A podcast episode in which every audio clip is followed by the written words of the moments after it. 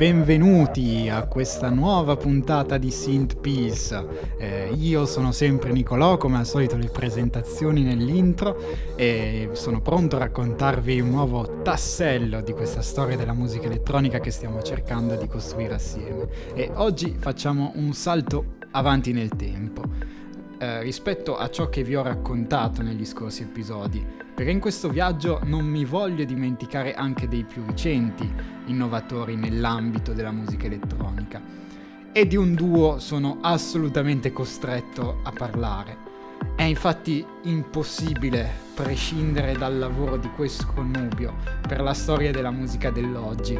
Sto parlando proprio dei Daft Punk. Il contributo che infatti questi due ragazzi francesi hanno dato alla musica house e all'elettronica in particolare, ma anche ad altri generi come il pop e il funk, è assolutamente impossibile da dimenticare. Per la prima, per la prima cosa uh, che è importante dire, uh, i Daft Punk sono due ragazzi, sono due ragazzi con una passione ed è stata proprio questa particolarità uh, a, portarli dove sono ora ed è un elemento fondamentale per la storia che scopriremo assieme. Uh, I Daft Punk sono Thomas Bangalter e Guy Mann, eh, si conoscono a Parigi al Lycée Carnot nel 1987 fondano insieme a Loren Brankovic, che sa- poi, farà parte poi dei Phoenix, il gruppo rock Darlin nel 1992, con Bangalter al basso, Guy Mann alla chitarra e Brankovic alla batteria. Un'etichetta chiamata Duophonics Records pubblica nello stesso anno una cover dei Beach Boys e un brano originale dei Darlin in un EP multiartista. Per questo, per questo, tipo di performance i tre ricevettero una recensione piuttosto negativa da parte della rivista britannica Melody Maker.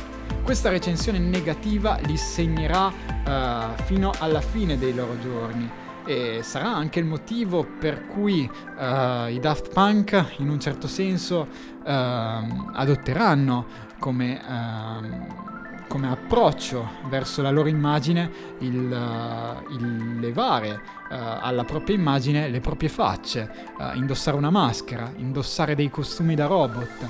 E tutto questo come anche risposta a questo traumatico inizio musicale. E questa rivista britannica definì la musica del gruppo a Daft Punky Trash. E è questa rivista britannica che dà il nome ai Daft Punk in un certo senso anche in modo provocatorio, per dire partiamo da, dalle macerie dei Darlin, eh, che questa critica ha distrutto perché si sciolsero un anno più tardi e costruiamo qualcosa di nuovo. Eh, dalle vostre critiche cerchiamo di emergere con qualcosa di incredibilmente nuovo e di incredibilmente rivoluzionario.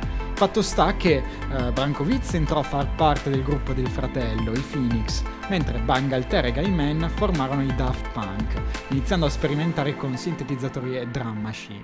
Eh, Gaiman ha dichiarato in un'intervista resa nota al grande pubblico che uno dei più grandi, uh, dei più grandi influenze per i Daft Punk fu il film Il fantasma del palcoscenico, uh, che è stato essenziale per la loro infanzia e poi in età adulta ispirazione per l'immagine che il duo ha adottato. Eh, possiamo vedere nel protagonista, nella maschera del fantasma, una sorta di proto-casco robotico dei Daft Punk. Nel settembre del 1993 i due consegnano una demo a Stuart Macmillan, cofondatore dell'etichetta Soma Quality Recordings. Uh, quella registrazione divenne la base del loro singolo di debutto, The New Wave, messo in commercio in edizione limitata a partire dal 1994. Tornarono poi in studio nel maggio del 1995 per registrare Da Funk, uno uh, dei più grandi uh, e dei primi singoli uh, con successo commerciale del gruppo. I Daft Punk non avevano intenzione inizialmente di pubblicare un album, ma dopo una serie di accordi con la Virgin Records decisero di firmare il contratto. Ma c'era una condizione, una condizione importantissima, che i Daft Punk si trascineranno dietro per il resto della loro carriera, proprio memori di quella brutta esperienza che avevano avuto eh, con la critica musicale volevano una certa indipendenza nel controllo in primis della propria immagine e poi in quello che ne conseguiva, ed era il settembre 1996. Riuscirono in qualche modo ad imporre le loro regole, in quanto anche provenienti da famiglie agiate e conosciute. programmando poi una carriera a livello internazionale. Questo tipo di modello fu alla base del loro successo e è anche studiato come un modello di marketing musicale eh, molto proficuo. Nel 1997 viene pubblicato Homework, il loro primo album, che è visto subito come un innovativo mix di techno, music house, acid house ed elettronica e l'album fu presto riconosciuto come uno dei più influenti album dance degli anni 90. Fra i singoli estratti dall'album, quello più, più, noto fu Around the World, noto anche per il particolare videoclip realizzato dal regista francese Michel Gondry.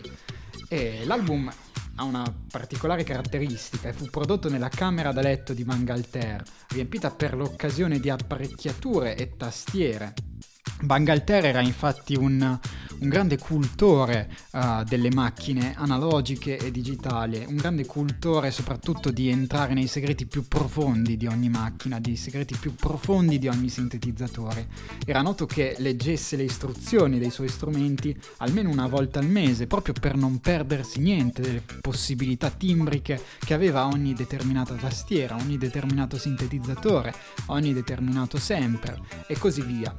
Inoltre fu fra i primi in Francia ad avere un computer sofisticato che eh, adoperò per la realizzazione di suoni e immagini per i Daft Punk.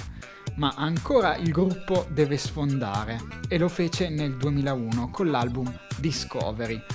L'album Discovery segna una svolta nel sound del gruppo, infatti eh, lo riporta verso uno stile maggiormente synth pop anni 80 il singolo One More Time fu un grande successo in tutte le discoteche del mondo, il più grande successo dei Daft Punk insieme ad Around the World.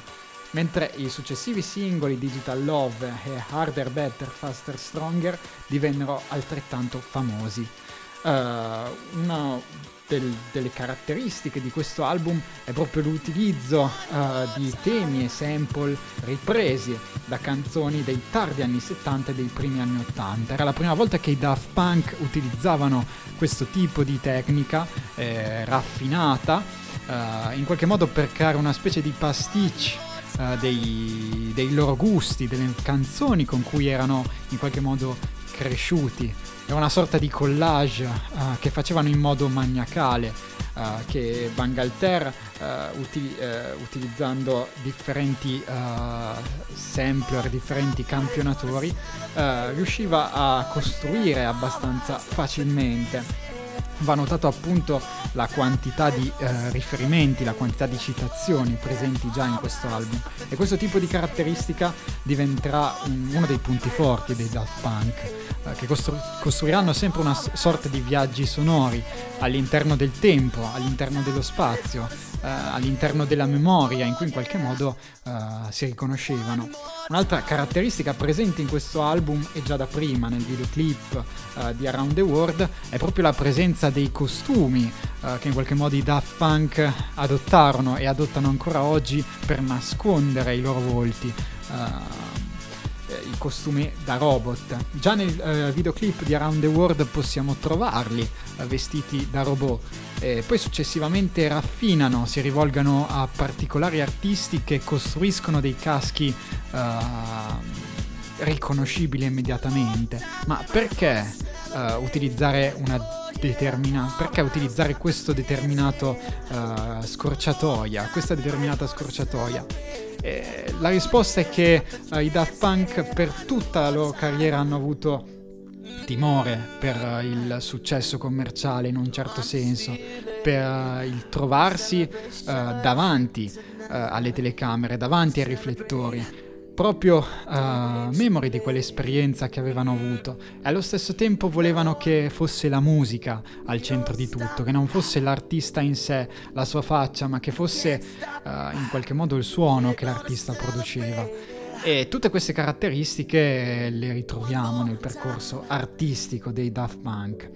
Uh, nel 2001 viene pubblicato l'album dal vivo Alive, uh, che documenta un famosissimo concerto di 45 minuti a Birmingham nel 1997. In questo concerto uh, i Daft Punk per la prima volta pubblicano un primo album live.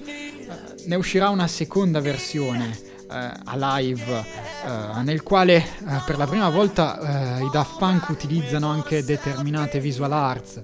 È famosa, uscì nel 2007 questo secondo live, è famosa la piramide che fecero costruire creando una sorta di spettacolo di luci e di suoni che divenne uno dei marchi di fabbrica del duo francese. Nel 2005 esce Human After All, un album di 45 minuti consistente in 10 tracce e registrato in sole 6 settimane. Per la prima volta uh, un lavoro dei Daft Punk non è stato accolto all'unanimità né dalla critica né dal pubblico.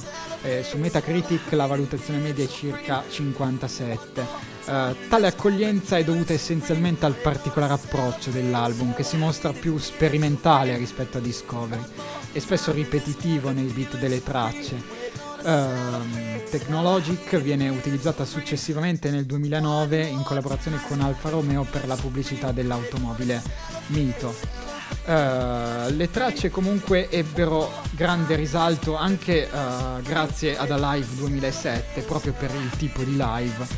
E, um, in qualche modo uh, hanno partecipato a differenti festival a partire da questo anno, per esempio il Coachella, uh, Festival di Tokyo, Osaka, uh, il Torino Traffic Music Festival e altri festival in giro per il mondo. È proprio l'apertura del Daft Punk alla vita live, segnata da questo particolare anno. Uh, durante il 2010 uh, il duo è stato chiamato dalla Disney per produrre una particolare colonna sonora per il film Tron Legacy, uscito il 29 dicembre, il quale hanno anche un piccolo cameo. La colonna sonora è stata pubblicata il 22 dicembre e l'album contiene appunto pezzi uh, dei Daft Punk insieme a pezzi orchestrali e questo è il primo uh, sbarcare di uh, arrangiamenti orchestrali per i Daft Punk che in qualche modo si mischiano all'elettronica. Questo particolare tratto ritornerà poi in Random Access Memory, uno degli album più famosi dei Daft Punk. E parliamo proprio di quest'ultimo album, che forse è uno dei più uh, importanti dell'intera uh, carriera dei Daft Punk. Nei primi mesi del 2012 musicisti e artisti famosi come Nile Rodgers, Giorgio Moroder e Paul Williams hanno ufficialmente annunciato infatti la loro collaborazione con i Daft Punk riguardo al progetto di un nuovo quarto album in uscita verso la primavera del 2013. L'album uh, è forse il mio preferito, ma il preferito un po' di tutti. È così particolare, è così un viaggio in, in una determinata uh, dimensione nostalgica, una sorta di rilettura appunto nostalgica dei miti e della carriera dei Daft Punk che è quasi impossibile uh, che uh, non piaccia. è una sorta di consapevolezza del turning point raggiunto dalla musica elettronica, che diventa così spettacolare in studio che è quasi impossibile da riprodurre live. I Daft Punk difficilmente torneranno live uh, e mm, difficilmente potranno portare un, un, album come Random Access Memories su un palco, perché per certi versi è impossibile, è così pieno uh, di esplosioni sonore, uh, di trip assolutamente uh, incredibili che è molto difficile portare un determinato album in un contesto strumentale live. A monte c'è un discorso anche sulla tecnologia la tecnologia attuale che consente un'illimitata capacità di immagazzinare il materiale registrato. Random Access Memories è la, è, Memory è la sigla che sta per RAM, la memoria volatile dei nostri computer. E appunto è così volatile che il contenuto prodotto dagli artisti contemporanei però è diminuito in termini di qualità, quasi come una sorta di uh, filosofia che c'è dietro a tutto l'album. E proprio questo concetto è alla base di questa rilettura postmoderna e nostalgica di tutta una serie di miti che i Daft Punk fanno, proprio per riportare quei modelli uh, di riferimento uh, a, al mondo intero. I Daft Punk hanno ammesso di essersi ispirati Flatwood Ma- ai Flatwood Mac, a The Dark Side of the Moon dei Pink Floyd ed è stato anche rivelato che fra gli altri incredibili riferimenti c'è Michael Jackson e tanti altri. Eh, è una sorta di viaggio interstellare, una sorta di viaggio nello spazio-tempo, nell'emozione umana. Eh, c'è sempre questa sorta di eh, nostalgia verso un certo tipo di musica che appartiene alla nostra infanzia e che in qualche modo non tornerà mai, perché le possibilità timbriche ed espressive che abbiamo con i nuovi sintetizzatori, con uh, i personal computer, sono così infinite che è molto difficile uh, riuscire a instradarle verso un certo uh, tipo di percorso creativo. Ed è proprio questo tipo di percorso creativo che spinge Daft Punk a uh, creare Random Access Memory. Uh, I Daft Punk hanno lanciato la prima pubblicità per il nuovo album uh, confermando la sua uscita la notte fra il 2 e il 3 marzo durante il Saturday Night Live Uh, il 23 marzo viene ufficialmente annunciato il nuovo album dei Daft Punk che appunto prende il nome di Random Access Memories ed è pubblicato uh, il 21 maggio. L'album è stato preceduto da un singolo famosissimo uh, con la collaborazione di Pharrell Williams alla voce e di Nile Rodgers alla chitarra uscito il 19 aprile, stiamo parlando di Get Lucky che credo che non abbia bisogno di presentazioni perché raggiungerà un successo così ampio che ancora oggi il giro di chitarra di Nile Rogers è nei cuori di tutti. Uh, questo per dire che Random Access Memories è il culmine della carriera dei Daft Punk e in un certo senso è un culmine anche tecnologico. Fu registrato così bene, fu una, pre- una produzione così impensabile, eh, che tantissimi tecnici del suono ancora non riescono a spiegarsi come sia così, così perfetto certo, per certi versi. Bisogna anche dire che uh, non badarono a spese e tutto, tutto era uh, portato per arrivare a un certo genere di, di progetti. E questa era la storia dei Daft Punk, ce ne sarebbe da dire tantissimo. E anche su quest'ultimo album ci sono studi e critiche e storie che vanno in fondo ad ogni singola traccia, ma ehm, quello che c'è di particolare nella storia di questo gruppo è il tipo di approccio. È un approccio che fino alla fine, uh, fin- che poi non è ancora finita, ma fino all'ultimo singolo della loro carriera, penso che rimarrà sempre passionale un approccio che prima di tutto è emozionale e soprattutto che è molto uh, legato al um, rapporto che c'è fra i due membri di questo gruppo. Un ultimo aneddoto, uh, Giorgio Moroder è rimasto uh, visibilmente colpito uh, quando fu chiamato per, in- per registrare famosa, il famoso intro di Giorgio by Moroder, una delle tracce di Random Access Memories, perché in qualche modo loro desiderarono registrare la voce di Giorgio Morder con tre differenti microfoni. Una per la prima parte dove racconta il passato con un microfono vintage, uh, poi un ulteriore microfono per la parte dove racconta la sua crescita uh, artistica e su- la sua consacrazione e un ultimo microfono moderno per l'ultima frase che è diventata famosissima My name is Giovanni Giorgio but everybody calls me Giorgio e questa frase fu registrata con un ulteriore microfono, al che Giorgio Morder chiese ai due: Ma perché nessuno, nessuno si, si renderà conto della differenza? Nessuno che lo ascolti in radio o tramite il proprio cellulare? E il loro manager rispose: Loro lo sanno, è questo l'importante. E credo che questo sia uno degli aneddoti più importanti per capire Daft Punk e per capire il tipo di approccio che hanno verso la propria arte.